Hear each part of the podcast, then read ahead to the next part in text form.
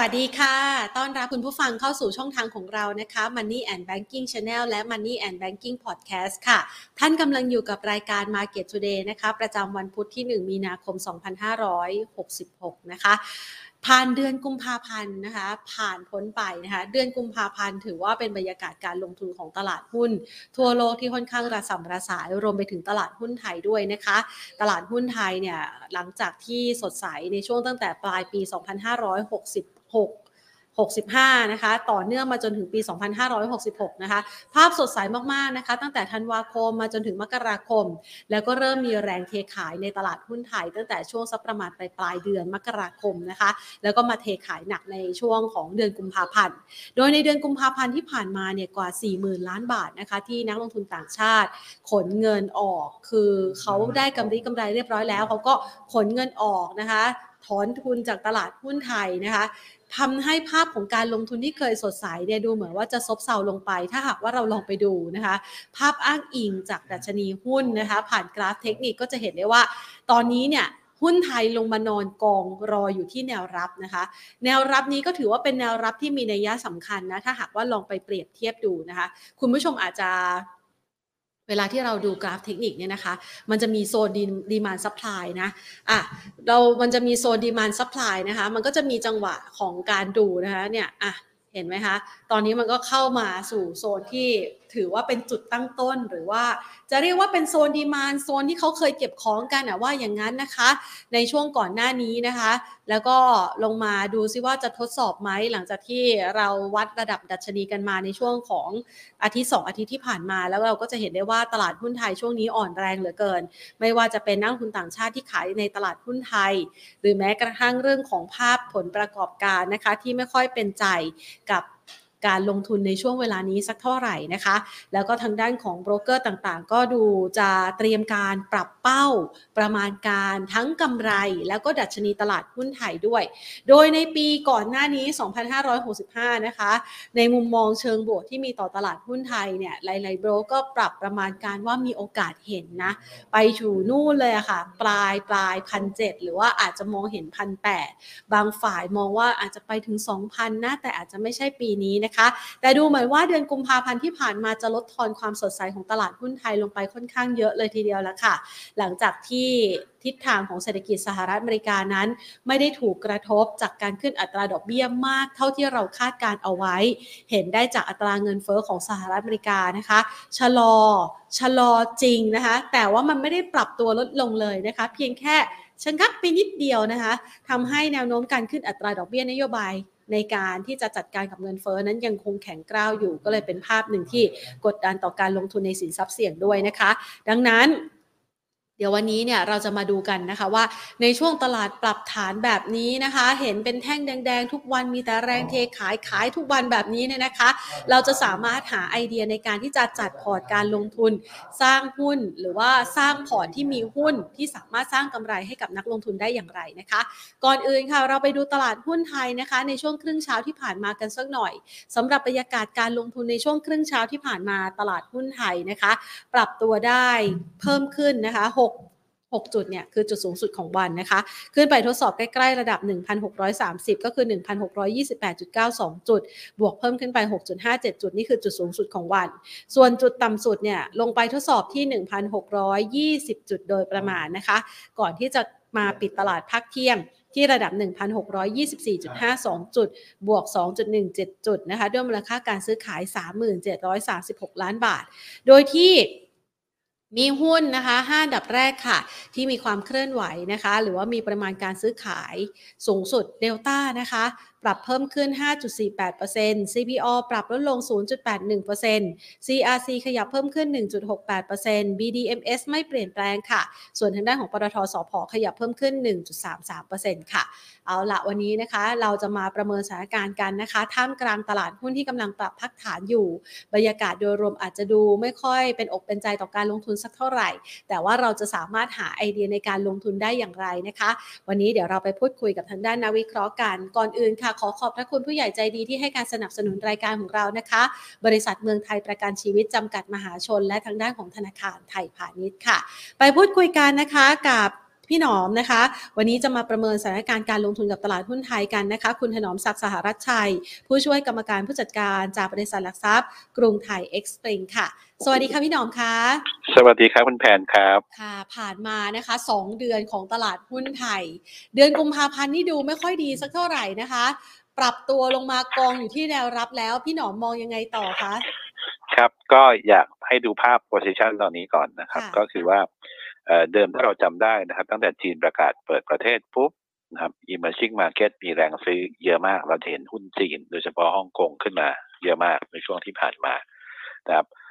เหตุผลก็คือทุกคนมองว่าถ้าจีนเปิดประเทศประเทศไหนที่เขาเรียกว่ามีเป็นเป้าหมายของจีน ก็จะมีโอกาสมีจำนวนนักเที่ยวเพิ่มมากขึ้นนะครับรายได้ของประเทศเพิ่มขึ้น เศรษฐกิจดีขึ้นนะครับทุกคนก็เลยจะมีการเคลื่อนย้ายเงินทุนไปยังประเทศนั้น อันนั้นคือจุดเริ่มต้นนะครับ ที่ทำให้ตลาดหุ้นทั้งโลกเริ่มมีสัญญาณเชิงบวก สิ่งที่มันเริ่มแตกต่างไปนะครับ ก็คือในเรื่องเกี่ยวกับเศรษฐกิจ ตัวเลขหลายตัวเริ่มประกาศออกมาเนี่ย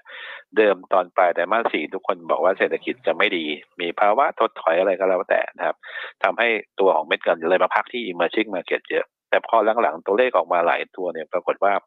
มันดีกว่าที่คิดเยอะนะครับ ไม่ว่าจะเป็น GDP อเมริกา หรือว่า GDP ยุโรปก็ตามเนี่ยไม่ได้ถดถอยแถมไตรมาสหนึ่ง เดิมทุกคนบอกว่าจะแย่จะแย่ใช่ไหมครับ ปรากฏว่าถ้าดูล่าสุดของอเมริกาเนี่ยเป็นแอตแลนต้าประเมินไว้ถึง 2.7เปอร์เซ็นต์ quarter to quarter เทียบกับเมื่อช่วงสิ้นปีมองไว้แค่ 0.7 ซึ่งตัวเลขถือว่าห่างกันเยอะมากนะครับ เพราะนั้นตัวเลขที่ห่างกันเยอะเนี่ย มันเป็นจุดหนึ่งที่ทำให้คนมองว่าสิ่งที่เรามองไปในช่วงของปลายปีอาจจะผิดพลาด มันก็เลยจะต้องมีการเพิ่มการลงทุนในตัวของ Equity ซึ่งส่วนใหญ่ที่เขาเพิ่มใน Equity เนี่ยก็จะเป็นในยุโรป แล้วก็เป็นในอเมริกาเพิ่มขึ้น เหตุผลก็เพราะว่าปลายปีเนี่ยพวกนี้ถูกขายเยอะนั้นตอนต้นปีก็เลยไปซื้อกลับหุ้นกลุ่มพวกนี้ขึ้นมานะบันนี้ก็คือในสถานการณ์ที่เคยเกิดขึ้นในช่วงของมกราเพราะนั้นหุ้นทั้งโลกมกราหุ้นขึ้น พอคุมพาเนี่ยหุ้นในเอเชียเริ่มลงนะครับ เพราะว่าตัวของเอเชียเองส่วนใหญ่นะครับก็อย่างที่เรียนไปเราขึ้นเพราะเรื่องของจีนถูกไหมครับเป็นเรื่องหลัก แต่เราไม่ได้ขึ้นเรื่องเกี่ยวกับตัวของเอ่อเกี่ยวกับเฟดดอกเบี้ยอะไรก็ตามเนี่ยเราก็จะมีผลกระทบค่อนข้างจะเขาเรียกว่าเยอะกว่า ก็เลยเป็นที่มาว่าช่วงกุมภาเนี่ย emerging ถูกขายเยอะ ขณะที่ตัวของยุโรปนะครับยังบวกอยู่นะครับในช่วงของสัปดาห์ในเดือนที่ผ่านมา อเมริกาก็ขึ้นขึ้นลงลงนะครับเพราะว่าก็ยังมีตัวที่ได้ประโยชน์แล้วก็ตัวเสียประโยชน์สิ่งที่จะต้องมองต่อจากนี้ไปก็คือสำหรับตัวของเดือนมีนาคมนะครับ เราเชื่อว่าหุ้นไทยเองเนี่ยน่าจะมีโอกาสที่จะฟื้นตัวได้เหตุผลที่มีการฟื้นตัวเพราะว่าหนึ่งก็คือว่าคนที่เคยขายหุ้นไทยคือจริงๆแหละตัวที่ร้ายหุ้นไทยอยู่คือฝรั่งฝรั่งเนี่ยเปลี่ยนมาเป็นร้านขายสุทธิในช่วงของเดือน กุมภาที่ผ่านมา ซึ่งขายค่อนข้างเยอะนะครับ ประมาณสี่หมื่นกว่าล้าน แล้วก็ถ้าดูสะสม ตัวที่เป็นสัญญาณช็อตนะครับในทีเฟกก็สูงนะครับสองแสนกว่าสัญญาณถือว่าเยอะมากนะครับอันนี้ก็เป็นสัญญาณที่ทำให้หุ้นทุกคนบอกว่าไม่กล้าเข้าไปซื้อ เพราะว่าซื้อแล้วเห็นฝรั่งบอกมาทางด้านขาย แต่ว่าในในสังเกตทุกครั้งที่ฝรั่งเวลาเขาเขาลงทุนเนี่ยส่วนใหญ่เนี่ยถ้าเขาเปิดช็อตปุ๊บเวลาใกล้เดือนที่ปิดสัญญาเนี่ยเขาก็จะมาปิดโพซิชัน เราก็เลยเชื่อว่าสัญญาณอย่างนี้น่าจะเกิดขึ้นนะครับเหมือนกับช่วงของไตรมาสต่างๆ ที่ผ่านมาคือมีนาเนี่ยจากฝรั่งที่ช็อตสองแสนกว่าเนี่ยก็อาจจะต้องมีการเข้ามาปิดshort position ของเขาคือโดยการเปิด long มันหุ้นก็อาจจะมีโอกาสเปิดปรับตัวดีขึ้นคำถามว่าทำไมต้องเปิด long ทำไมต้องมีอะไรน่าสนใจ ซึ่งผมเชื่อว่าในเดือนมีนาคม ตัวที่จะมีการประชุมของเฟดของทุกธนาคารกลางเนี่ยมันเริ่มออกมาแล้วเพราะนั้นอะไรก็ตามที่คุณ panic นะครับ เช่นเฟดจะขึ้นดอกเบี้ยห้าสิบตังค์อะไรก็ตามเนี่ย มันก็จะเริ่มมีน้ำหนักน้อยลงนะครับ ในเชิงของตลาด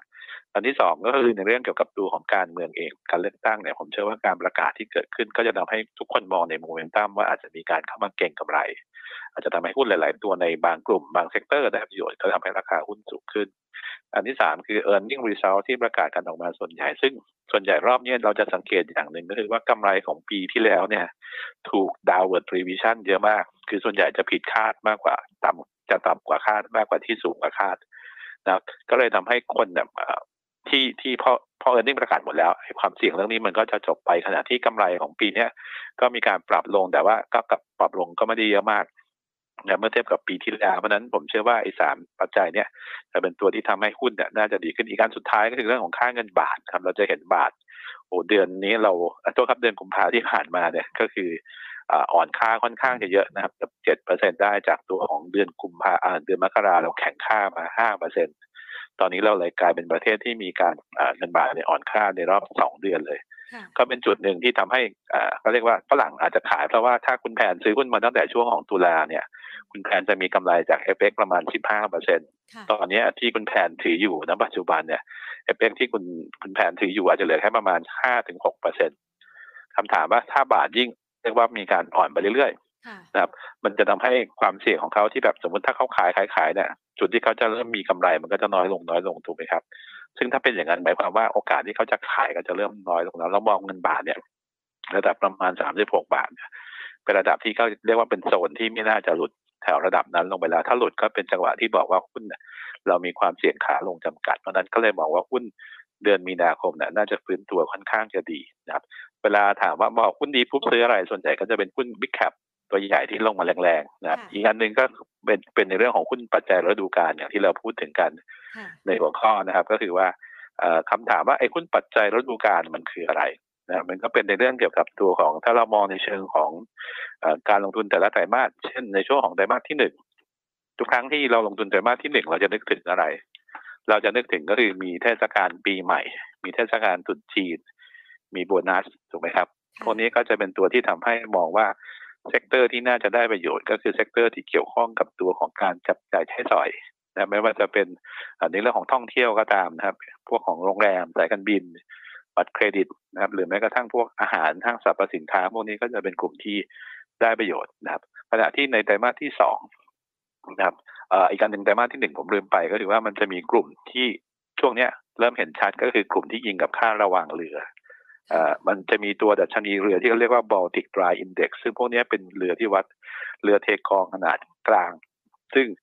เป็นไซส์ก็คือสินค้าส่วนใหญ่จะเป็นสินค้าเกษตรถ่านหินนะครับ แล้วก็ตัวของสินแร่เหล็ก ซึ่งส่วนใหญ่เนี่ย พอพ้นเทศกาลตรุษจีนเขาก็จะมีการทำธุรกิจมากขึ้นใช่ไหมครับออเดอร์เยอะขึ้นก็จะมีการส่งมอบมากขึ้นก็เป็นที่มาว่า ค่าระวังเรือที่เคยดำดิ่งลงไปนะเขาเรียกว่าอกต่ำสุดในรอบหลายปีเลย ก็เริ่มฟื้นขึ้นมาค่อนข้างจะเร็ว เวลาค่าระวังเรือขึ้น มันก็จะไปพันกับตัวเอ่อเป็นเอ่อโมเมนตัมเชิงบวกนะครับ กับตัวของค่าระวังที่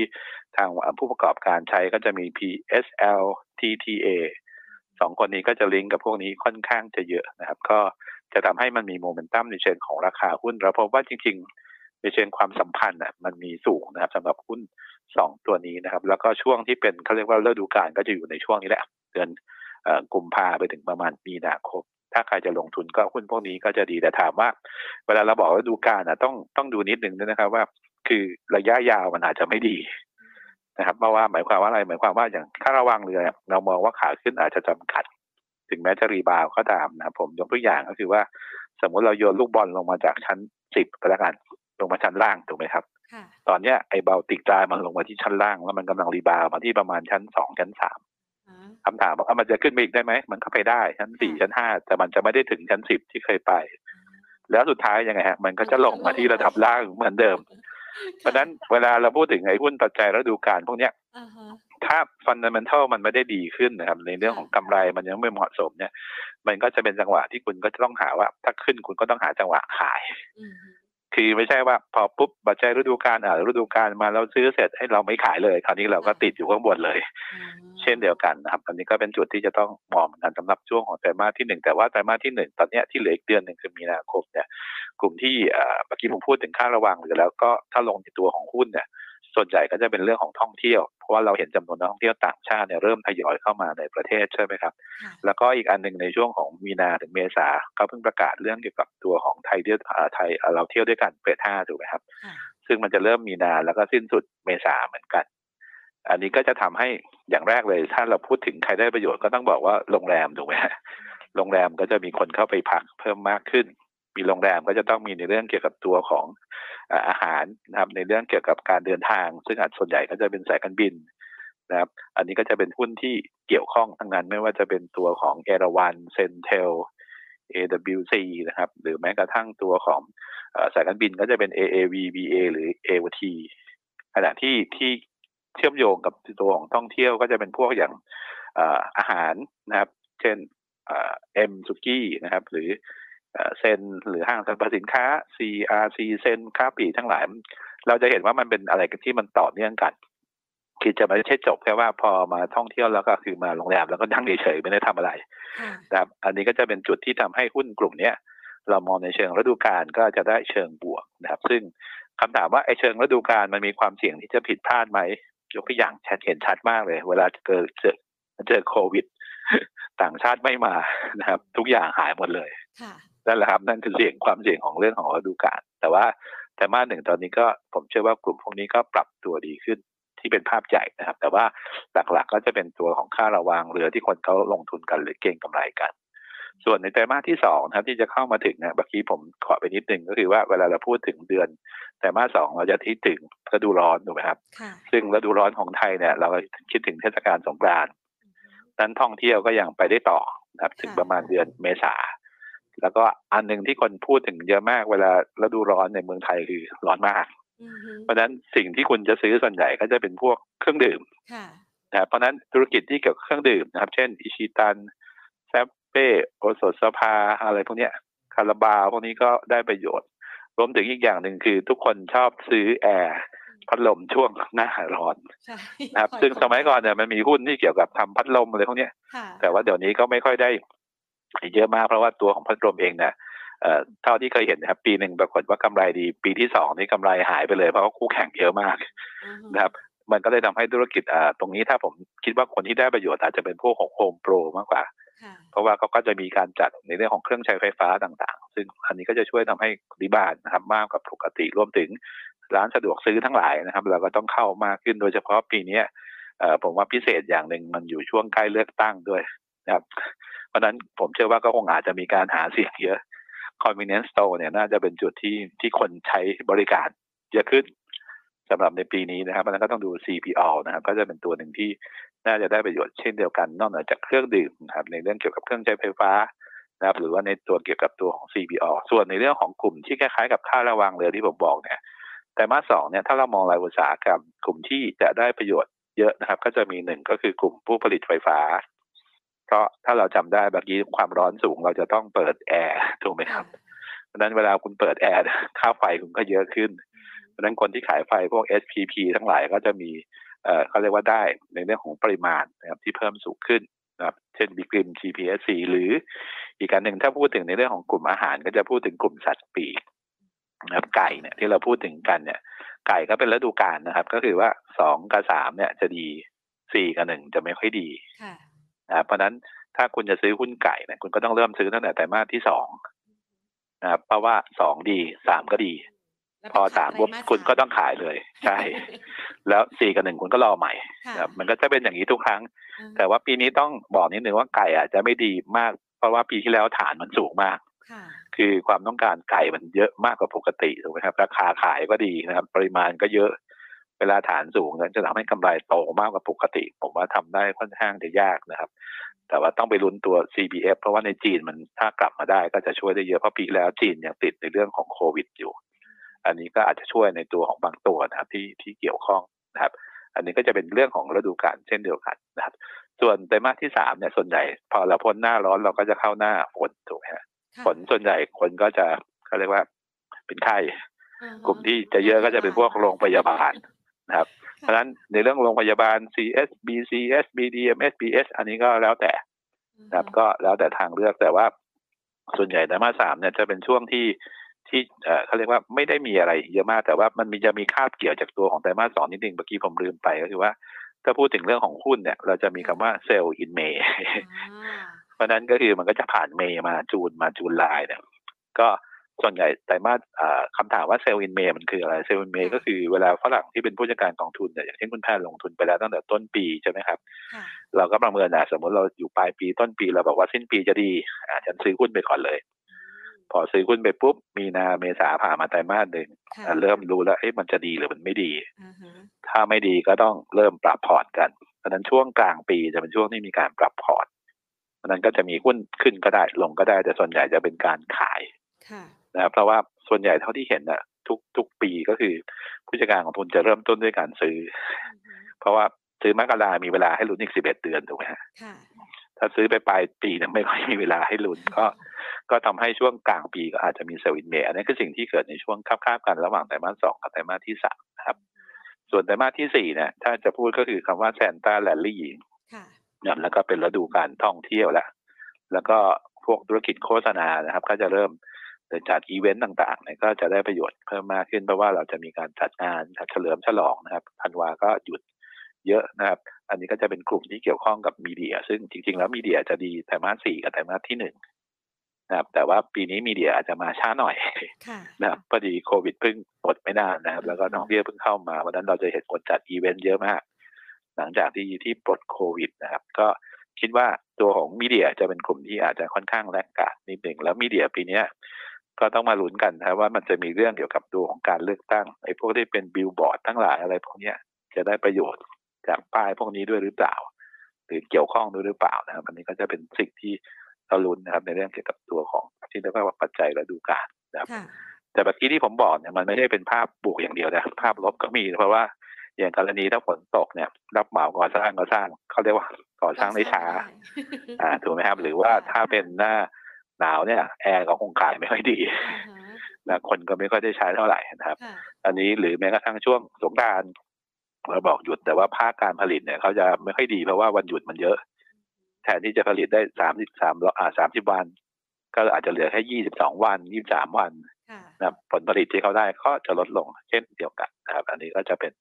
จุดที่จะต้องมองนะครับ แต่ว่าถ้าพูดถึงปัจจัยฤดูกาลรู้ไว้ผมว่าดีกว่า เพราะว่าเวลาซื้อเนี่ยมันจะง่ายอย่างตะกี้ที่ที่เราคุยกันอย่างเช่นไก่นะครับ ซื้อสองนะครับ ไปขายปลายสามนะครับค่ะสี่กับหนึ่งก็นั่งรอเลยอืมฮึแล้วเดี๋ยวค่อยมาว่ากันใหม่ หรือกรณีของท่องเที่ยวปกติจะดีแต่มาสสี่แต่มาสที่หนึ่งแต่มาสที่สองจะเริ่มสโลว์นะครับ แล้วก็พอหน้าฝนก็จะเงียบๆนะเพราะว่าเวลามีมีมรสุมคงไม่ค่อยมีคนเข้ามาเที่ยวเท่าไหร่ค่ะนะครับตอนนี้ก็จะทำให้กลุ่มเนี้ยก็อาจจะแบบไม่ค่อยได้ดีในในบางช่วงเป็นต้นก็ ผมเชื่อว่าอันนี้ก็น่าจะเป็นตัวส่วนกลุ่มที่แบบไม่ได้พูดถึงอย่างเช่นสถาบันการเงินหรืออะไรก็ตามอันนี้มันจะเป็นภาพใหญ่ ๆ ซึ่งจริง ๆ มันเกลี่ยๆกันแล้ว มันก็ไม่ได้แบบยิงเป็นฤดูกาลเยอะนะครับ อันนี้ก็คิดว่าเขาคงไปเรื่อยๆ มากกว่าไม่ได้ลิงก์ลิงก์กับพวกนี้ในเรื่องเกี่ยวกับปัจจัยฤดูกาลนะครับค่ะ ดงว่าก็ได้ตัวหุ้นที่เป็น seasonal เนี่ย เราก็สามารถที่จะเลือกจังหวะในการซื้อแล้วก็ขายตามที่พี่หนอมให้ตามฤดูกาลเอาไว้ได้เลย เพราะว่าดูแล้วเนี่ยถ้าเป็น seasonal ก็คือมีระยะเวลาการซื้อขายอยู่สักประมาณ2อสเดือนประมาณนี้นะคะ ใช่ครับ คือคำว่าฤดูกาลมันก็ประมาณค่ะสามเดือนกับหกเดือนอ่าฮะเพราะฉะนั้นเวลาเราซื้อนะครับ อย่างเช่นหมวดอาหารอะตอนนี้ยังดีอยู่นะครับ เดี๋ยวค่ะมีเฉลิมฉลองมีอะไรก็ตามแต่พออาหารดีก็พวกที่เป็นต้นทางก็คือพวกเนื้อสัตว์ค่ะ หนึ่งแมคโครนะครับ อะไรพวกนี้ก็จะดีขึ้นไปด้วย เป็นต้น อันนี้ก็จะเป็นการลิงก์เชื่อมโยงกันมาในภาพใหญ่ ก็เพราะฉะนั้นปัจจัยฤดูกาลผมว่าดีเพียงแต่ว่าราคาหุ้นบางตัวเนี่ย อย่างอย่างที่เราเคยพูดถึงไปว่าคนได้ประโยชน์อย่างแซฟเป้น้ำดื่มเนี่ยราคามันไม่ลงเลย คือมันก็ทำนิวไฮตามกำไรที่มันมีอะครับค่ะก็คนก็จะไปมองอิชิตันที่ราคายังไมาได้ขึ้นเยอะนะครับ หรือแม้กระทั่งตัวของคาราบาวปีแล้วอาจจะขึ้นน้อย ถูกไหมครับ คนก็จะเริ่มกลับมาดูเพิ่มมากขึ้นนะเพราะในเรื่องของท่องเที่ยวคนมาเขาเรียกว่าสังสรรค์เยอะขึ้นนะครับ แล้วก็มีเรื่องของราคานะครับ แข่งขันกันเขาเรียกกระทิงแดงโอสถสภาก็เอ็มร้อยห้าสิบเขาอาจจะเป็นคนหนึ่งที่ได้ประโยชน์จากราคาที่เขาไม่ได้ปรับก็ได้ ก็อันนี้ก็จะเป็นจุดที่เป็นเสริมนะครับ เพิ่มเติมว่าเออฤดูกาลแล้วให้มันดีไหมหรือมันไม่ดี อย่างเช่น บางบริษัทเช่นฤดูกาลไก่ดีใช่ไหมครับ แต่ปีก่อนหน้า G FPT ไฟไหม้โรงงาน มันก็ช่วยทำให้มันเขาเรียกกันราคาดีแต่ไม่มีไม่มีไม่มีผลผลิตขายอย่างเงี้ยค่ะเราก็ต้องดูในแต่ละตัวประกอบไปด้วยครับ เพราะฉะนั้นในเรื่องของเออปัจจัยฤดูกาลนะครับ แต่ว่าถ้าตอนนี้ถ้าจะให้เชียร์ก็คือเอ่อไม่ใช่เชียร์ก็คือว่าตามปกติของมันก็คือเรือ นะครับ PSL TTA ค่ะแต่ว่าเวลาตัวอื่นนะมันจะแบบเขาเรียกว่าจับพัดจับผูมาลงด้วยกัน เช่น ผมเห็นก็มี VL มี Leo มีอะไรพวกเนี้ย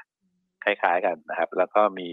อีกอันหนึ่งก็คือเครื่องดื่ม ถ้าคนจะดักเพราะว่ามีนา ก็คือเข้าเข้าเราเราอยู่มีนาแล้วใช่ไหมครับ เราก็จะเข้าฤดูที่เขาเรียกว่าเป็นฤดูร้อน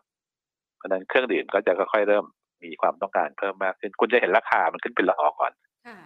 นะครับ คือคือเราต้องมองล่วงหน้านะครับคือคนเขารู้เขาก็จะไปซื้อดัก ใช่ คือคือเขาซื้อถ้ามันตกเราก็ซื้อไว้ก่อนอ่าฮะเพราะว่าอย่างน้อยนะมันมีประเด็นที่อย่างน้อยก็เป็นบวกในเชิงของกำไรค่ะอย่างยกตัวอย่างอันเนี้ยที่ผมอยากจะพูดถึงฤดูกาลแล้วแบบเป็นอะไรที่ชัดมากก็คือหุ้นปันผลเนี่ยนะครับดีเวเดนสต็อกทุกคนจะซื้อเนี่ยปันผลเนี่ยก็คือค่ะปีละครั้งสมมตินะครับ อย่างค่ะเช่นทิสโก้เนี่ยทีละครั้งเอ่อเราซื้อเสร็จจริง ๆ เนี่ยเราทราบว่าจะปันผลเจ็ดแปดบาทถูกไหมฮะ เราก็ซื้อมาตั้งแต่ธันวานะครับเราเก็บมาจนถึงเขาประกาศงบกุมภา มีนาเมษาเขาก็ XD เอ่อแล้วก็ XD ใช่ไหมครับราคาก็ลงค่ะซึ่งพอลงปุ๊บมันก็ต้องรอไปอีกเกือบหนึ่งปีนะครับ เพราะฉะนั้นถ้าเราเล่นหุ้นประเภทนี้คือช่วงธันวาเราเก็บวันที่เขาประกาศกำไรใช่ไหมครับ เราก็จะเริ่มรู้แล้วปันผลประมาณเท่าไหร่เพราะมันมีนโยบายเ a y เอาอยู่แล้ว นะครับเพราะฉะนั้นตรงนั้นพอกำไรเท่าไหร่ปุ๊บเราก็รู้ได้เลยว่าเราเตรียมตัวขายแล้วก็ไปขายวันสุดท้ายคือวันที่เขาประกาศปันผล เพราะว่าอย่าลืมนะครับเวลาขึ้นเครื่องหมาย XD นะราคามันจะลงไปด้วย เท่ากับปันผล เพราะฉะนั้นวันที่คุณปันผลเนี่ยคุณไม่ต้องแย่งขายกับคนอื่นเลย เพราะว่ามีแต่คนอยากซื้อเราก็ขายเขาเลยค่ะครับคุณก็จะมีกำไรที่อาจจะมากกว่าปัวปันผลก็ได้อ่าฮะดันวิธีการเล่นอย่างช่วงนี้เราอาจจะเห็นทำไมหุ้นดีปันผลดีแต่ทำไมหุ้นลงค่ะ นะครับ เพราะว่าคนส่วนใหญ่ก็ใช้วิธีคือก็คือเซลล์ออนแบกที่มันเกิดขึ้นจากตัวของข่าวที่เกิดขึ้น คือคือเราไม่ใช่ซื้อเพราะว่ามันประกาศมาแล้วแล้วเราค่อยซื้อ เราต้องซื้อบน expectation ว่ามันจะเป็นเท่าไหร่ มันก็เป็นที่มาว่าบางทีแย่กว่าคาดดีกว่าคาดนะครับ เป็นต้นนะครับ อันนี้ก็จะเป็นตัวชูโรงอย่างผมยกตัวอย่างหนึ่งก็คือว่าที่มันดีกว่าคาดอย่างปูนกลางเนี่ยนะครับกำไรไม่ดีขาดทุนแต่ปันผลเยอะมาก ราคาก็เลยขยับขึ้นเพราะว่าไม่ได้คาดหวังว่าปันผลจะสูงหรือ แม้กระทั่งอย่างหุ้นบางตัว DCC เนี่ยซึ่งแต่ก่อนเนี่ยถ้าเป็นหุ้นปันผลจ่ายทุกไตรมาสปันผลสูง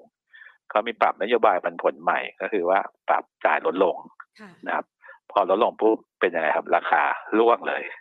นะครับ อันนี้ก็จะเป็นตัวที่ที่เราจะต้องตามในแต่ละตัวว่าเอ๊ะมันเป็นประเภทไหนแล้วก็มันน่าสนใจยังไง แล้วก็วิธีการเข้าแล้วก็ออกด้วยนะครับเพราะฉะนั้นอันนี้ก็ เป็นจุดเสริมสำหรับคนที่จะเล่นหุ้นของปัจจัยในเชิงของของฤดูกาลแล้วก็ในเรื่องของแท็กติกในเรื่องของการลงทุนนะครับค่ะ จะเห็นได้ว่าเราจะมีหุ้นหลากหลายกลุ่มหลากหลายตัวให้สลับสับเปลี่ยนกันเล่นนะคะ ตลอดทั้งปีเลยนะคะ แล้วก็ทีนี้มาดูบ้างนะคะ อย่างที่เมื่อสักครู่นี้พี่หนอมบอกว่า ตอนนี้ตลาดหุ้นไทยลงมาค่อนข้างจะลึกแล้วนะคะ แล้วก็เป็นจุดที่อาจจะมีการกลับตัวได้ แล้วก็จะมีปัจจัยสนับสนุนเข้ามาในเดือนมีนาคมด้วยนะคะหนึ่งเลยสอบถามก่อนเลย เกี่ยวกับเรื่องของผลประกอบการที่ออกมาย่ำแย่ในช่วงที่ผ่านมา ตรงนี้เนี่ยนักลงทุนควรจะโน้ตเอาไว้แล้วสังเกตยังไงดีคะเพราะว่าผลประกอบการเนี่ยมันก็แย่กว่าที่เราคาดการเอาไว้ เวลาที่จะลงทุนในระยะถัดไปเนี่ยก็ไม่ค่อยเชื่อมั่นสักเท่าไหร่แล้วอะค่ะครับก็ค่ะในเรื่องของผลประกอบการเนี่ย จริง ๆ เราก็จะมีอยู่สองส่วนส่วนหนึ่งก็คือเป็นประมาณการจากนักวิเคราะห์ใช่ไหมครับค่ะอันที่สองก็คือเป็นเขาเรียกว่า imply EPS คิดจากตัว index ซึ่งอันเนี้ยเป็นวิธีการเขาเรียกว่าทางทางกลยุทธ์ดีกว่า ของแต่ละคนไปคำนวณหาว่า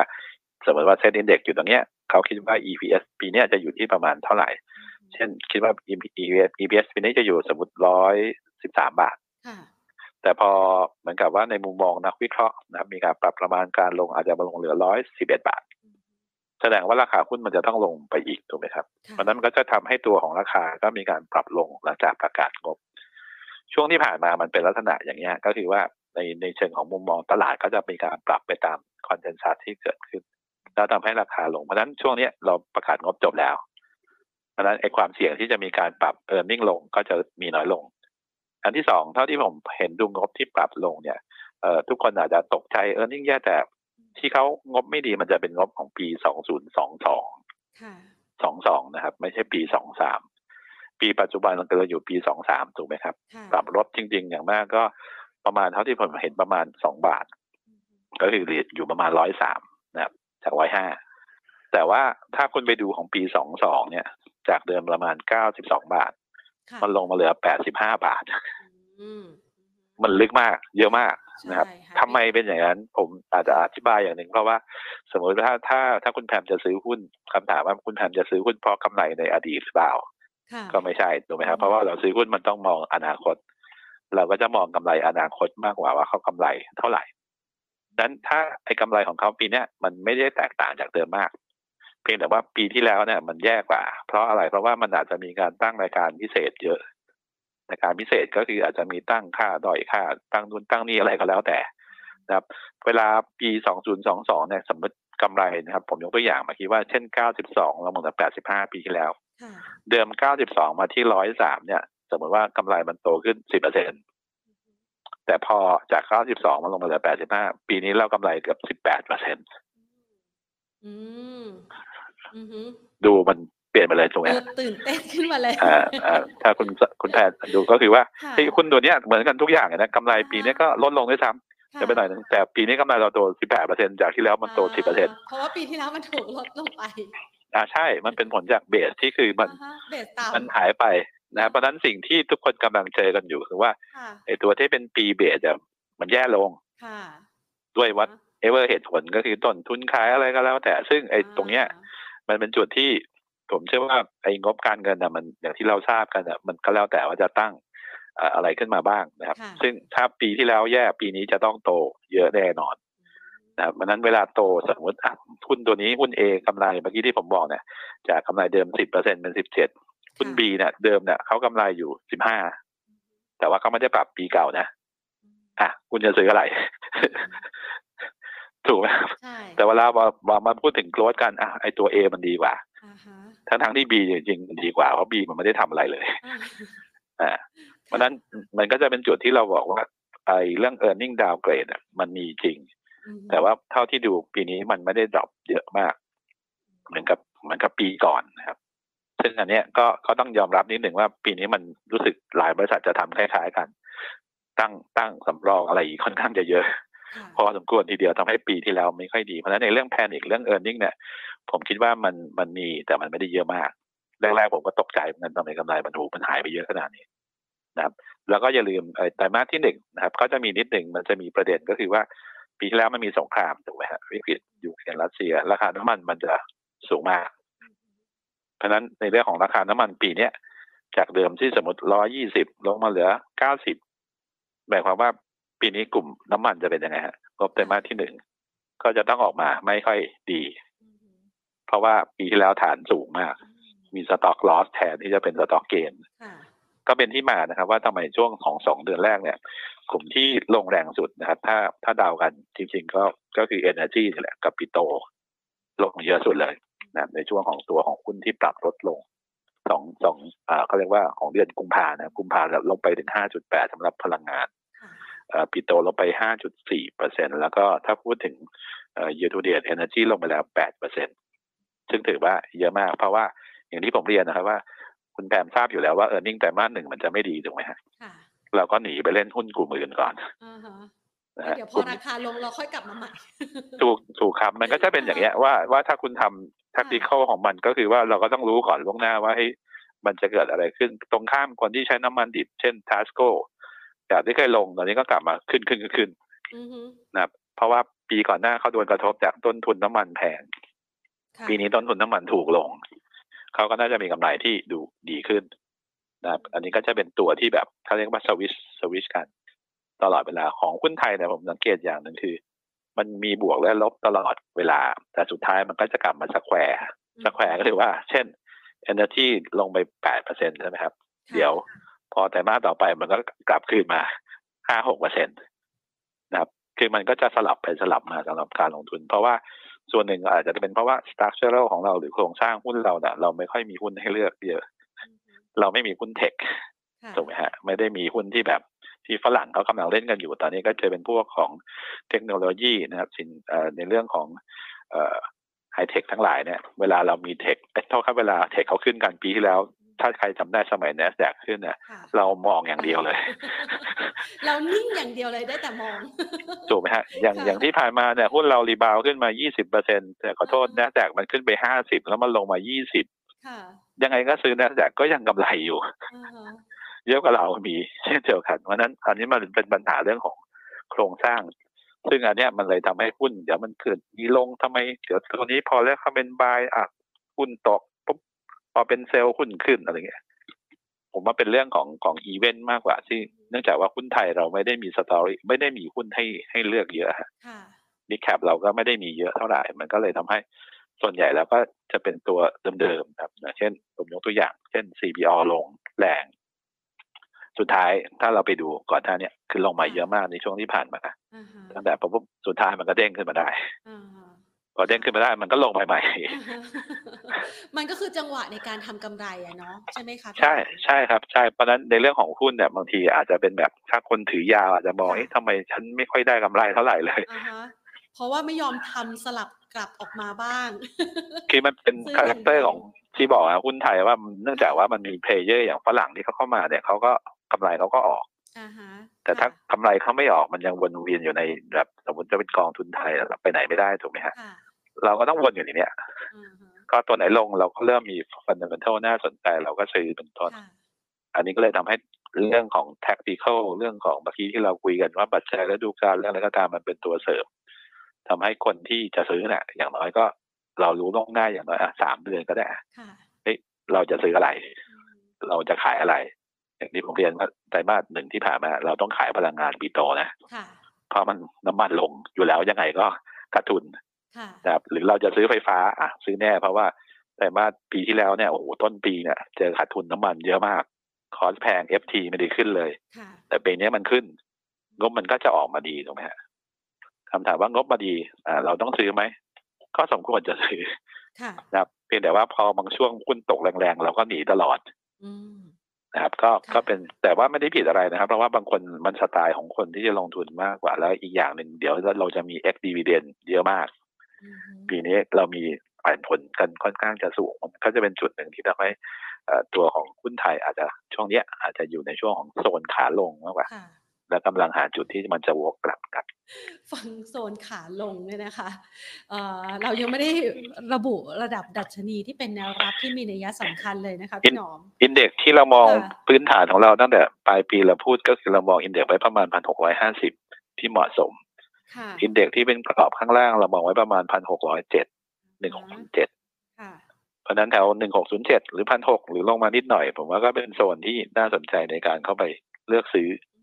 นะครับเพราะว่าอินเด็กเนี่ยมันมีการขยับขึ้นแล้วก็ลงได้ อย่างที่ที่ผมเรียนนะเราไม่เคยมองขึ้นไปถึงพันเจ็ดร้อยกว่าอยู่แล้วค่ะนะครับเพราะฉะนั้นไอ้ที่ลงมาก็เป็นไปตามที่เราคาดการณ์แล้วก็ตัวแปรก็เรียนไปแล้วนะครับ เรื่องของ fundamental ก็ไม่ได้เปลี่ยนแปลงมาก มีเรื่องของบาทนะครับที่อาจจะมีผลอืมแต่เชื่อว่าการอ่อนค่าอย่างนี้ก็น่าจะเริ่มมีจำกัด ก็คิดว่าหุ้นหลังจากทุกอย่างตีกลับมันก็จะขึ้นได้ค่อนข้างจะเร็วนะครับเพราะว่าหุ้นหลายตัวเนี่ยผมว่า อย่างวันนี้อาการก็ดูคล้ายๆจะเรามาสองวันแล้วนะครับ ก็คือเปิดสูงติดตามแล้วก็ย่อๆๆๆๆซึ่งซึ่งอันนี้ก็ต้องดูว่าถ้ามันเปิดสูงแล้ววันไหนมันไม่ย่อมันตีขึ้นไปเลยเนี่ย อันเนี้ยคนที่ที่ไม่ได้ซื้อก็อาจจะรู้สึกเอ้ยทำไมฉันไม่ซื้อตอนนั้นอ่าฮะก็ผมเชื่อว่าก็ค่อยๆแบ่งพอร์ตก็ได้เพราะเราไม่รู้ว่าจุดต่ำสุดอยู่ตรงไหนอยู่แล้วค่ะตรงไหนที่เราเริ่มรู้สึกว่าเอ้ยแถวนี้มันมันรู้สึก comfort ที่เราจะเข้าไปซื้อก็เริ่มสะสมก็ได้ครับอ่าฮะค่ะ ทีนี้ครับมาดูบ้างนะคะ เมื่อสักครู่นี้เนี่ยเราคุยกันมานะคะ เราจะเห็นว่าเรามีจังหวะในการซื้อหุ้นหลายตัวเลยนะคะ คุณผู้ชมสามารถที่จะไปเลือกฟังเลยว่ากลุ่มไหนยังไงตาม seasonal ไหนนะคะ ทีนี้มาดูที่หุ้นตัวใหญ่บ้างนะคะ หุ้นตัวใหญ่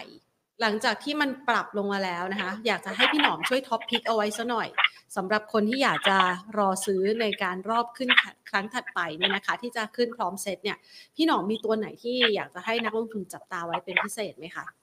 คือถ้าพูดถึงเอาเอาเอาแบบตัวใหญ่ก่อนก็คือว่าถ้าผมเชื่อว่ามีนาน่ะตลาด rebound ค่ะเนื่องจากว่าเมื่อกี้ผมเรียนไปแล้วว่าฝรั่งที่เปิดshort อะไรก็ตามเนี่ยเขาน่าจะมีการปิด position ซึ่งเพราะฉะนั้นหุ้นที่มี Big Market Cap ก็จะเป็นหุ้นที่มีโอกาสจะฟื้นได้เร็วคำถามว่า Big Market Cap ก็คือหุ้นที่มีผลต่อดัชนีเยอะๆเนี่ยตัวไหนค่ะตัวตัวหนึ่งที่ผมว่าทุกคนรู้จักดีก็คือ ตัวของเดลต้าอ่า ซึ่งแต่นี่คำสูถามว่าสูงแล้วนะตัวเนี้ยเป็นหุ้นที่ต้องบอกเลยนะครับ fundamental value นะตามไม่ทันค่ะแต่ว่าเขามีข่าวเรื่องอีเวนต์พวก split พาร์เรื่องอะไรก็ตามเนี่ยอ่าฮะมันทำให้ตัวของราคานะมีมีเอ่อมีมีความน่าสนใจมากขึ้นอีกอย่างหนึ่งคือเนื่องจากมันมีผลต่อดัชนี เช่น ถ้าสมมติคุณแผนซื้อหุ้นตัวเนี้ยค่ะร้อยบาทอือฮึมันจะมีผลต่อดัชนีสมมติหนึ่งจุดค่ะแต่ถ้าเราไปซื้อตัวอื่นร้อยบาทเหมือนกันอะ มีผลดัชนีไม่ถึง เขาเรียกว่าจุดสองจุดเนี่ยค่ะมันมีผลน้อยค่ะนะเพราะฉะนั้นซึ่งอันเนี้ยเวลาเขาต้องการคือเขาอยากให้อินเด็กซ์มันสูงขึ้น เพราะอะไรอืมเพราะว่า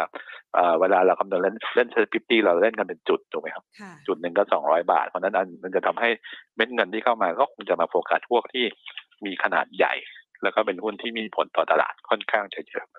เพราะฉะนั้นเอ่อตัวที่สำหรับคนที่จะรักการ trading ผมคิดว่าตัวของเดลต้าเนี่ยเป็นตัวที่ที่น่าดูค่ะแล้วก็อีกอย่างหนึ่งประเด็นของเดลต้าจริงๆ ไม่ใช่เฉพาะเดลต้าครับที่เราเชียร์อยู่จะเป็นฮาน่าอือฮึนะครับ เพราะว่าตัวแนวโน้มในเรื่องของธุรกิจอิเล็กทรอนิกส์เองเนี่ยเราเชื่อว่าก็น่าจะมีสัญญาณที่ปรับตัวดีขึ้นไปกับตัวของเอ่อกลุ่มสินค้าฟุ่มเฟือยที่ที่ฝรั่งเนี่ยเขากำลังลงทุนอยู่ ผมว่าอันนี้ก็เป็นหุ้นที่น่าสนใจนะครับ ส่วนตัวอื่นที่ที่ผมเลือกนะครับสำหรับตัวของการลงทุนเนี่ยก็จะมีตัวของแซปเป้เมื่อกี้ที่เรียนไปแล้วค่ะอันนี้ตามฤดูกาลนะครับ แล้วก็มีตัวของ GPSC ก็ตามฤดูกาลอือฮึครับ แล้วก็มีตัวของ CRC กับ CENTEL อันนี้ก็ตามฤดูกาลส่วนตัวอื่นนะครับ ก็จะเป็นเล่นเก็งกำไรนะครับ ในเรื่องเกี่ยวกับตัวของการเมืองบ้างก็จะมีมีหุ้นเอ่อ SC ใช่ไหมครับ TKS ค่ะทำบัตรนะครับ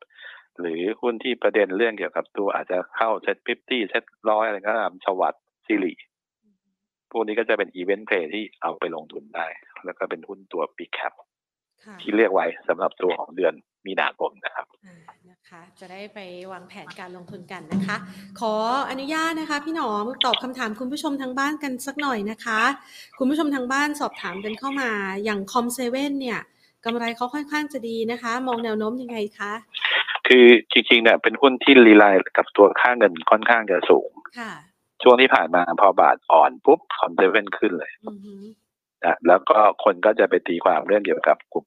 ได้ประโยชน์จากเรื่องของเลือกตั้งอะไรก็ตามที่จะเกิดขึ้น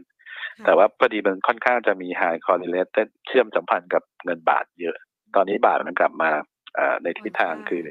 อ่อนค่าเนี่ยเพราะฉะนั้นคอมเซเว่นก็อาจจะมีผลเชิงลบก็ได้ค่ะนะครับราคาก็อาจจะต้องอ่อนลงมานิดหนึ่งคำถามว่า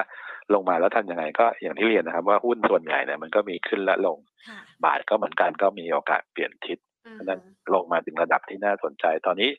กำลังหาจุดต่ำสุดอยู่โลเขารอบนี้ประมาณ 28.75ค่ะถ้ามันลงมาไม่ต่ำกว่านี้ก็คงเป็นจุดที่พิจารณาในเรื่องของการเข้าไปลงทุนเพิ่มครับ ค่ะ ตัวต่อไป BEM ค่ะ น่ารับไหมคะ เป็นหุ้นที่ไปเรื่อยๆนะครับค่ะแล้วก็มีข่าวก็คือเรื่องเกี่ยวกับโครงการรถไฟสายสีส้ม ที่จะมีเซ็นแล้วก็เพิ่ม value ของเขานะครับ ก็จริงๆเอ่อส่วนใหญ่แล้วเนี่ย ผมคิดว่าตัวพวกเนี้ยมันจะมาน่าสนใจก็คือตอนที่ตลาดลงลงๆเพราะว่าซื้ออะไรที่แบบมันไม่ค่อยเสี่ยงนะฮะเบมก็เป็นตัวหนึ่งที่ถือว่าไม่ค่อยเสี่ยงเท่าไหร่ค่ะก็ผมเชื่อว่าก็สะสมได้เหมือนกันครับอือฮึ ตัวต่อไปนะคะ EA ค่ะ EA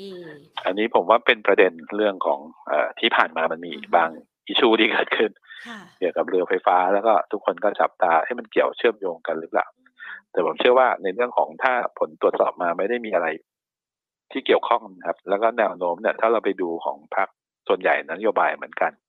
ก็คือหันมาใช้พวกพลังงานไฟฟ้าพลังงานทดแทนถูกไหมค่ะฮะ อันนี้เขาก็ยังคงน่าจะได้ประโยชน์อยู่ ก็คิดว่าน่าสนใจ เมื่อเวลาอ่อนตัวครับ ค่ะ ตัวต่อไป Echo ค่ะพวกนี้เป็นหุ้นตัวใหญ่ๆ พวกโรงไฟฟ้าประเภท IPP ซึ่งมันเหมือนกับถ้าคุณลงทุนพวกหุ้นไฟฟ้าใหญ่ๆนะครับผมแนะนำคือซื้อพันธบัตรดีกว่าค่ะมันจะคล้ายๆกันอ่าฮะเช่น คุณล็อกพันธบัตรยิวได้ห้าเปอร์เซ็นหกเปอร์เซ็นผลตอบแทนที่ได้มันจะคล้ายๆ อย่างเงี้ยเพียงแต่ว่าตัวของหุ้นมันจะมีความบือหวามากกว่า เพราะว่ากำไรมันมีขึ้นมันมีลง แต่ว่าส่วนใหญ่พวกโรงไฟฟ้าขนาดใหญ่ผมจะไม่ค่อยค่อยเขาเรียกอะไรเมื่อกี้ที่เรียนผมชอบซื้อหุ้นกู้แทนมากกว่าครับค่ะเพราะว่าผลตอบแทนที่ได้มันเหมือนกันอ่าคล้าย ๆ กัน มันมีค่ะความแน่นอนของรายได้อะครับ ค่ะ งั้นขยับไปต่อนะคะ ไปที่แบม ตัวนี้จริงๆถ้าถามในเชิงของของตั้งแต่เข้าตลาดผมจำได้ฮอตมากเลยค่ะแต่พอหลังๆมันไม่เป็นไปอย่างที่อ่าฮะที่ตลาดคิดเคยไปเหนือในเชิยี่งสิบอะครับก็คือแรกๆเลยทุกคนก็บอกว่าดีหมด ซึ่งผมก็เป็นคนหนึ่งที่คิดว่ามันน่าจะดีอ่าฮะนะครับเพราะว่าในเชิงของเขาเรียกว่าตั้งมานาน แล้วก็มี expertise เยอะ แต่ว่าสิ่งที่มันเกิดขึ้นมันอาจจะเป็นแบบ อาจจะแบบสู้อย่าง JMT มาทีหลังแต่มาและไวกว่า อันนี้ก็จะเป็น activity ที่อาจจะต้องเปรียบเทียบกันว่าในเชิงของของการสร้างพอร์ตอะไรก็ตามเนี่ยอาจจะแตกต่างนะครับ อันนี้ก็แล้วแต่จุดของของแต่ละบริษัทดีกว่า ผมไม่ได้บอกว่ามันมันต้องเหมือนกันนะคือแต่ละแต่ละคนเช่นทำธุรกิจเหมือนกัน แต่ว่าอาจจะมี character ไม่เหมือนกันก็ได้แบบก็อาจจะเป็นแบบ character ที่แบบอ่า defensive หน่อยค่ะไม่ไม่ได้แอคทิวิตี้เยอะมาก แต่ว่าปลอดภัยในระยะยาวคือไปเรื่อยๆนั้นหุ้นพวกนี้ก็ผมว่าน่าจะไปดูปันผลแทนมากกว่า เมื่อไหร่ก็ตามที่ราคาลงมาเยอะๆแล้วยิวมันค่อนข้างจะสูงน่าสนใจเนี่ยผมว่าเขาน่าสนใจสำหรับแบบ ตอนนี้ราคาก็ลงมาตลอดเช่นเดียวกันเอ่อส่วนใหญ่คนอาจจะงงนิดนึงทำไมลงลงกันหมดเลยคือจริงๆช่วงนี้หุ้นมันขาลงถูกไหมอะไรมันก็ลงหมด เพียงแต่ว่าลงเยอะลงน้อย วิธีการดูก็คือว่าดูจากจุดต่ำสุดที่ผ่านมาครับ ถ้ามันเริ่มมีจุดต่ำสุดใหม่ อันเนี้ยทางเทคนิคเขาจะเรียกว่าไม่ดีละมีนิวว่าโลมีโลว่าโลค่ะแล้วมันต้องลงไปเรื่อยอ่าฮะๆ มันมันเซตที่ตอนเนี้ยก็คือพยายามจะยืนให้ได้ว่า โลของวันนั้นสมโลหนึ่งหกหนึ่งแปดต้องไม่หลุดค่ะถ้าหลุดเดี๋ยวก็จะมีแรงขายออกมาอีกเป็นตัว ก็คล้ายๆสำหรับแบบนะครับว่าช่วงนี้อยู่ระหว่างทดสอบแนวรับสำคัญอยู่ครับ ขออีกสักสองตัวนะคะ Stark มองยังไงคะเอ่อผมเชื่อว่าการที่เขาเลื่อนประกาศงบเนี่ยทำให้คนอาจจะแบบ กังวลใจกังวลใจนะครับเพราะว่ามันมีหลายเรื่องค่ะช่วงนี้มันหลายเลยพออะไรก็ตามที่กังวลใจคนก็อาจจะยังไม่ค่อยเข้ามาลงทุนค่ะนะครับ ซึ่งผมเชื่อว่าไอ้จริงความเสี่ยงเรื่องการเงินไม่ค่อยมีหรอกเพราะว่าจริงๆเขาเพิ่มทุนไปเงินก็ยังอยู่ที่เขาเยอะพอสมควรนะครับ อันนี้ก็ต้องติดตามดูในเรื่องของของตัวรายละเอียดเพิ่มเติมดีกว่า เพราะว่าอันนี้มันเป็นแนวโน้มว่าเงินที่เพิ่มทุนมาจะ utilize มันยังไง เพื่อที่จะสร้างประโยชน์เยอะที่สุดครับ ค่ะ ตัวสุดท้ายค่ะ IVL มองยังไงคะ พี่โตเมื่อกี้ที่เรียนไปแล้ว มันอยู่ในช่วงที่แบบอ่าตอนเนี้ย ถ้าเวลาเศรษฐกิจขาลงเนี่ย กลุ่มแรกที่คนเขาจะเลี่ยงกันก็คือปิโตครับค่ะเพราะว่ามันเป็นตัวที่สมมติธุรกรรมการผลิตเนี่ยผลิตมันต้องผลิตเต็มร้อยเปอร์เซ็นแต่ราคาขายมันลดลงค่ะ กำไรมันก็จะลดลงใช่ไหมครับ อันนี้ก็จะเป็นจุดที่ทำให้ราคาหุ้นน่าจะยังมีความไม่แน่นอนอยู่สำหรับตัวของปิโตครับ ผมไม่ได้พูดถึง IVL ตัวเดียวนะ GC ก็จะคล้ายๆคล้ายๆกัน แต่ว่ามันก็จะมีทั้งบวกแล้วก็ลบนะครับค่ะ IVL เองแบบเท่าที่ผ่านมา เท่าที่เห็นนะครับ เป็นหุ้นตัวหนึ่งที่เขาเรียกว่าสู้ได้ตลอดค่ะบางครั้งดูมันแย่ๆแล้วแต่มันก็ยับยืนอยู่เหนือตลาดได้ ผมเชื่อว่าตัวนี้ก็ยังยังน่าสนใจแต่สำหรับผมเนี่ย ปิโตในช่วงของไตรมาสต้นเหมือนกับครึ่งปีแรกเนี่ยอาจจะเลี่ยงๆนิดนึงค่ะเพราะว่าไอ้ recession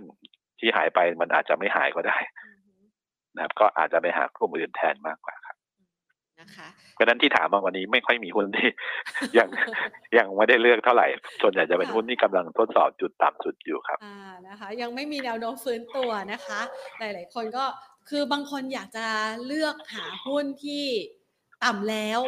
แล้วมีโอกาสฟื้นนะคะ แต่ว่าหลาย ๆ ตัวก็ยังยังไม่เห็นโอกาสนั้นนะคะ ก็อาจจะต้องใช้ระยะเวลาแล้วก็ประกอบกับปัจจัยต่าง ๆ ที่เข้ามาเสริมสนับสนุนด้วยนะคะ วันนี้ต้องขอขอบพระคุณพี่หนอมมากเลยนะคะ มาโอ้โหนี่เจาะลึกในรายกลุ่มอุตสาหกรรมนะคะ และปูไปทั้งปีเนี่ยสามารถวางแผนการลงทุนได้เลยนะ แล้วก็ได้ไอเดียนะคะในการที่จะเล่นรอบ ของหุ้นในแต่ละกลุ่มนะคะ กับจังหวะของข่าวร้ายและข่าวดีที่เข้ามาด้วยนะคะ วันนี้ขอบพระคุณมากเลยค่ะพี่หนอมค่ะขอบคุณครับสวัคุสณดีแทนครับ สวัสดีครับค่ะนี่แหละค่ะคุณผู้ชมคะคุณผู้ชมสามารถที่จะเอาไอเดียนี้นะคะ ฟังดูแล้วเนี่ยนะคะ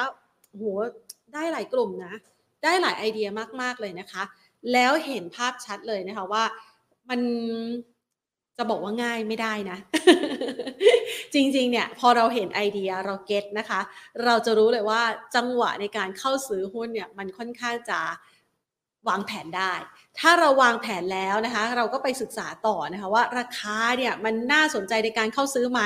แล้วประเมินไปซิ ลองมองย้อนหลังซิว่าไอ้อดีตที่ผ่านมาตอนที่มันเกิดซีซันอลแบบนี้ราคามันขึ้นมาสักเท่าไหร่ หรือว่าเราวางแผนเอาไว้ก่อนเลยไหมว่า เราซื้อหุ้นตัวนี้เราหวังกำไรนะคะ บวกขึ้นไปกี่ช่อง หรือบวกขึ้นไปกี่เปอร์เซ็นต์ ถ้าได้เท่านี้แล้วนะคะ เราจะขายนะคะ ก็จะได้เป็นภาพหนึ่งที่ค่อนข้างชัดละค่ะ ในการที่จะวางแผนการลงทุนนะคะสำหรับช่วงจังหวะเวลาที่ตลาดหุ้นปรับฐานแบบนี้ เลือกตัวไหนนะคะ ก็เรียกว่าเวลาขาขึ้นใช่ไหมคะตลาดหุ้นขาขึ้นปาเข้าไปปาเงินเข้าไปในหุ้นตัวไหนยังไงก็ถูกนะคะ แต่ว่าอีกจังหวะหนึ่งโอกาสที่เกิดขึ้นในตลาดขาลงแบบนี้ก็คือว่า พอเราเข้าไปศึกษาดูหุ้นตัวไหนราคามันก็ดูน่าสนใจนะคะ เพียงแต่ว่าราคาน่าสนใจอย่างเดียวไม่พอต้องดูด้วยว่ามันมีอนาคตไหมแล้วมันมีสตอรี่อะไรที่เข้ามาสนับสนุนการผลักดันราคานะคะ ฝากเอาไว้สำหรับคลิปนี้ละค่ะ วันนี้หมดเวลาลงแล้วนะคะ ลากันไปก่อนสวัสดีค่ะ